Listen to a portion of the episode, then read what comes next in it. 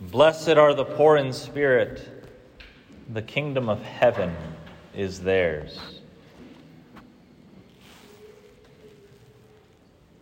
Lord speaks so much about the kingdom of the heavens. And so often we punt that to the future. We say, someday our life will be great, but right now, you know, our life is, is going to be pretty awful. And we've bought into the lie that that's what he means that his gospel is a gospel of eternal life, which starts when we die. But eternal life starts now. People didn't follow Jesus, they didn't walk up this mountain to hear him speak. They didn't forget all of their practical needs just to be able to be fed by the words that came from his mouth because he promised something someday no, friendship and communion with Him be, begins now. Eternal life, the kingdom of heaven, begins now. That's the beauty of it, is, is that we enter into heaven in the Mass. We enter into heaven in our communion with God in prayer. The heavens, it used to be thought that, that there were spheres to reality right? So, so the heavens was actually the air, that, that, that, that, very, that very element that envelops us is the mercy of God, the presence of God that holds us in existence. And we just need to be aware of the fact that heaven reaches out to us. And how do we reach back? How do we grab hold of heaven and begin our eternal life now? Well, it's to live as Christ taught. It's beautiful that we were just in Capernaum and that there we were able to step where Jesus stepped. And in fact, that's what discipleship means it means to follow the Master so closely that the, the image that I've heard before, you follow him so closely that the dust from his sandals is on you because you're, you're following up as close as you can. You, where, where he steps, you step. Where he goes, you go. And friends, that's the life he's inviting us into. It's not a life of someday, but a life of right now. A right now that builds up to a glorious eternity. And so, what better place to reflect on what it means to be blessed? Blessed are those who never get rained upon. Blessed are those who enjoy perfect weather and ideal circumstances. Blessed are they who have no troubles, no discomforts. That's not what he says. My parishioners have heard me preach on this ad nauseum, but I'm going to keep going on. Blessedness is not a matter of circumstances, it's a matter of character and communion. It's a matter of living a life in communion with Christ such that it changes you from the inside out. So you can say, if it's sunny out or if it's rainy out, I am the same man, beloved by God, changed by His grace to be able to bless Him in all circumstances. You see, all of these are so different from what we would naturally consider blessed.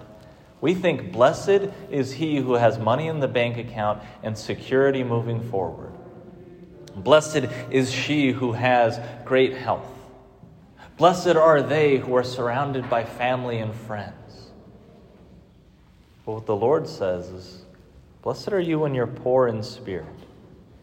What does it mean to be poor in spirit? It means to finally give up the act that we've got it all together, that we have everything that we need, and to actually admit, I'm a beggar before a generous God. See, to be a beggar before the world is something that we avoid because the world doesn't love us. The world never died for us. The world will use us and move on to the next. So we don't want to be poor in that sense very often. But because of it, we might forget about poverty of spirit, which is that wonderful state of being a kid again. Right? Kids live out the Beatitudes naturally, and they teach us how to live supernaturally. Because kids, they don't think about, oh, did I earn this or not? They say, Mom, that's yours, now it's mine.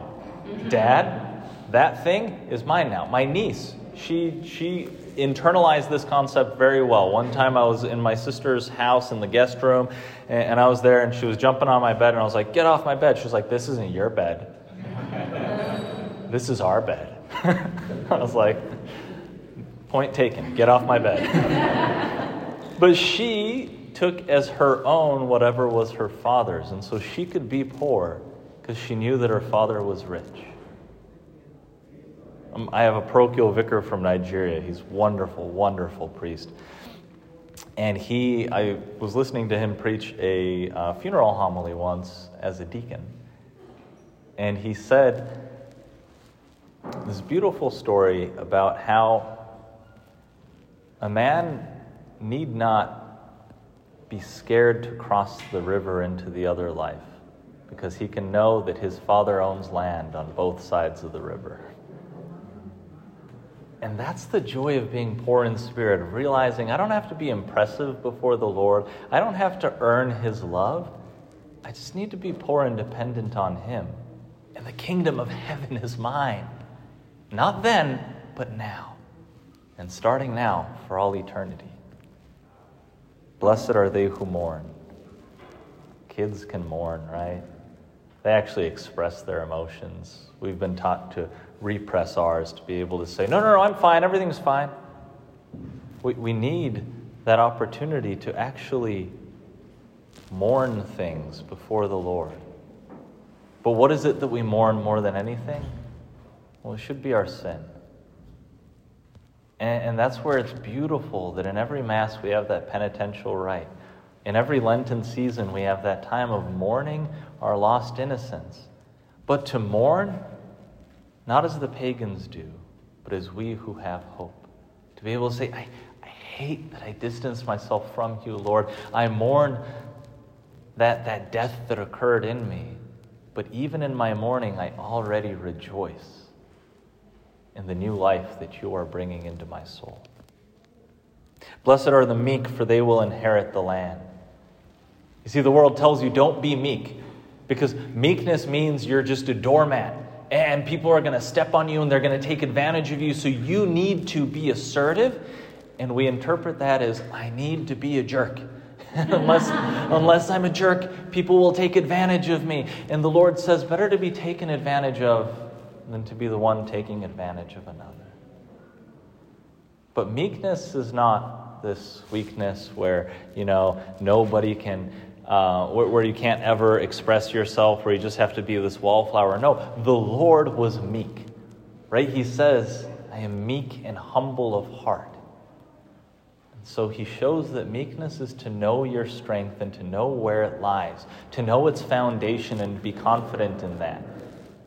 Usually, the person boasting the most is the most insecure. And the Lord says, Don't be so insecure because you're trying to prove something to someone, to your own self, to God. Know that your strength lies in me and have that humble confidence that comes from it. Blessed are they who hunger and thirst for righteousness, for they will be satisfied. Do I hunger and thirst for being holy? for being close to God. Right, right now, it's getting to be lunchtime, and I'm sure some of us are like, I'm hungering and I'm thirsting. If you've gone a day or two days without food, without water, you know that you can think of nothing else because hunger and thirst are all consuming. It is my passion for the Lord that all consuming. Blessed are the merciful, for they will be shown mercy. See, we want to be shown mercy first and then maybe think about being merciful. We want the Lord to be so kind and gentle with us, but what He wants is for us to be transformed by His mercy in such a way that we can be kind and gentle and merciful. We can think up here that the Lord the Lord is still here present, speaking these words to us and saying, To whom must you be merciful? Whom have you not been admitting to that place of mercy in your heart? Who are you still holding hostage to your resentment? And How can you let them go in your heart today? Blessed are the clean of heart, for they will see God. We often think, God, where are you? I can't see you. Why aren't you speaking? I can't hear you. And he says, Purify your heart. The, the, best, uh, the, the, the best medicine for not being able to see God is to make a good confession to cleanse that heart, to be able to say to the Lord, Lord, wherever I have put an obstacle to seeing and hearing you, I cast that to the side. And I want to look at you and I want to hear you speak to me these words of salvation. Blessed are the peacemakers, for they will be called children of God. Here we reflect on our own relationships, all of those that we've brought here, and we think, Am I a Am I the kind of person that brings out the worst or the best in people? Am I the person who's coming up with gossip and saying, hey, did you see this? Did you hear that? Am I wanting to stoke division because, at least for one blessed moment, that takes the attention off of me and my faults? Or am I one that sees parties that are at odds with each other and I say, please, for the love of God, literally for the love of God, can you learn to forgive?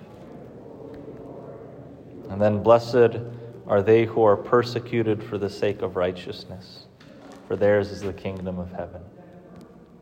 Friends, some of the people, many of the people who heard this very sermon on this very mount, lost their lives for the glory of God in preaching the gospel. Do I have such a commitment to Him that I hold my life cheap? Because I hold communion with Him to be so precious. We all have different kinds of persecutions, but I don't want to belittle the white martyrdoms that we face. Just because we might not have to put our physical lives on the line, very often what we fear so much is awkwardness. Maybe a change in a relationship. We might fear a reputation as being one of those radical Catholics. Let's be radical because the Lord loved us with a radical love. He wants us to be blessed, not in ideal circumstances, but with the character of one who is completely consumed by his or her communion with the living God.